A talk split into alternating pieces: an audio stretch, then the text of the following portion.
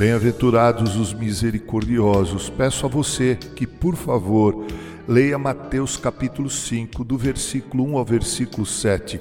Quero que você tenha sua atenção voltada especialmente nesta hora para o versículo sete. Pergunto a você, você já escalou uma montanha? Bem, eu não, mas, pelo que li, a descida é tão difícil ou até mesmo mais difícil do que a subida. As bem-aventuranças são, me permita dizer, como subir uma montanha. Se subir não é tarefa das mais fáceis, nesse caso também, descer não é. Nas primeiras três bem-aventuranças, os humildes, os que choram, os mansos, subimos essa montanha até o seu topo, que é a quarta bem-aventurança, ter fome e sede de justiça.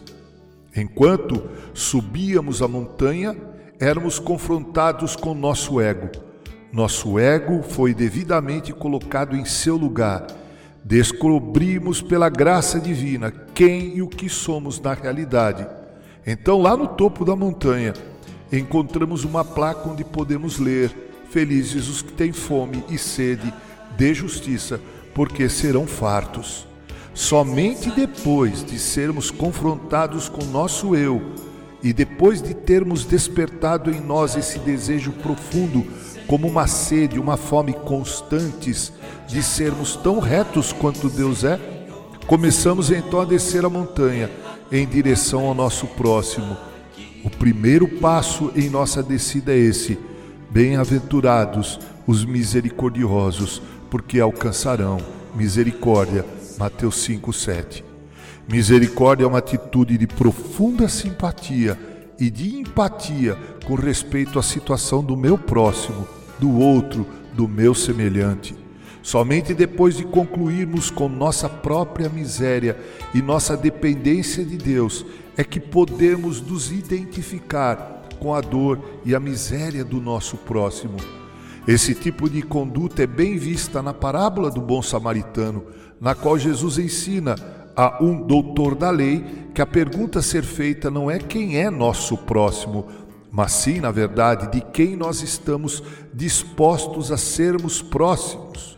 Em suma, na parábola do Bom Samaritano, Jesus respondeu ao preconceituoso e presunçoso fariseu: nosso próximo, meu caro, é qualquer pessoa por quem nutrimos verdadeira e profunda misericórdia, sincera compaixão, encarnadas em atitudes de indiscutível solidariedade.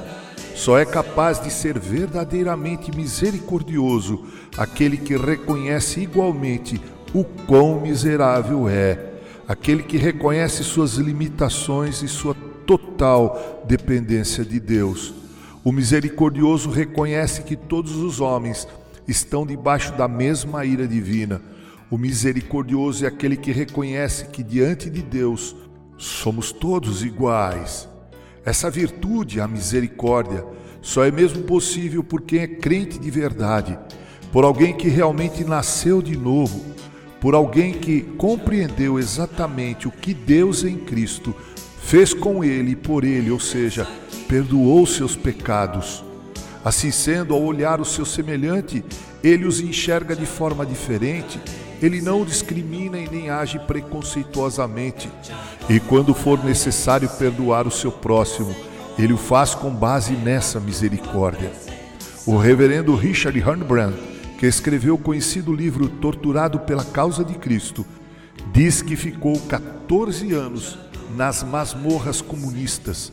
Foi duramente torturado, viu mártires do cristianismo morrerem de tanto apanhar, viu cristãos serem pendurados em cruzes e depois de um tempo de flagelo ali, as cruzes eram abaixadas e outros prisioneiros eram obrigados a urinar e defecar em seus rostos.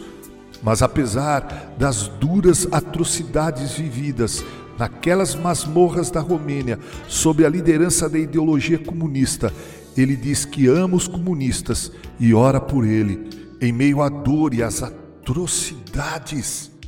O reverendo Richard Wurmbrand encontrou em seu coração espaço para amar aos seus algozes. Eu me entristeço em ver dentro do cristianismo pessoas que estão sempre dispostas a dar o troco, a se vingar, a retaliar.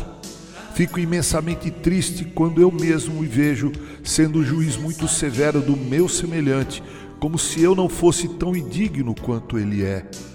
Mas Jesus diz: felizes são os misericordiosos, porque eles alcançarão a misericórdia. Eu gostaria de dizer que essas virtudes, estas bem-aventuranças, só são alcançadas como fruto e resultado de muita oração, da intervenção divina e poderosa do Espírito Santo de Deus no coração humano.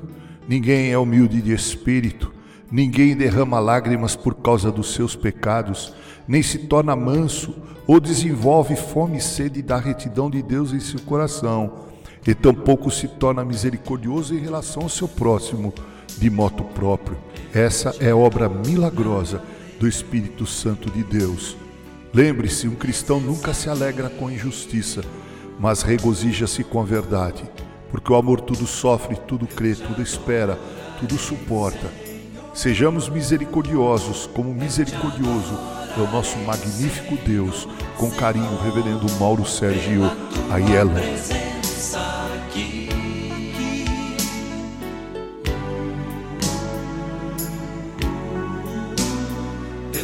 Tchau.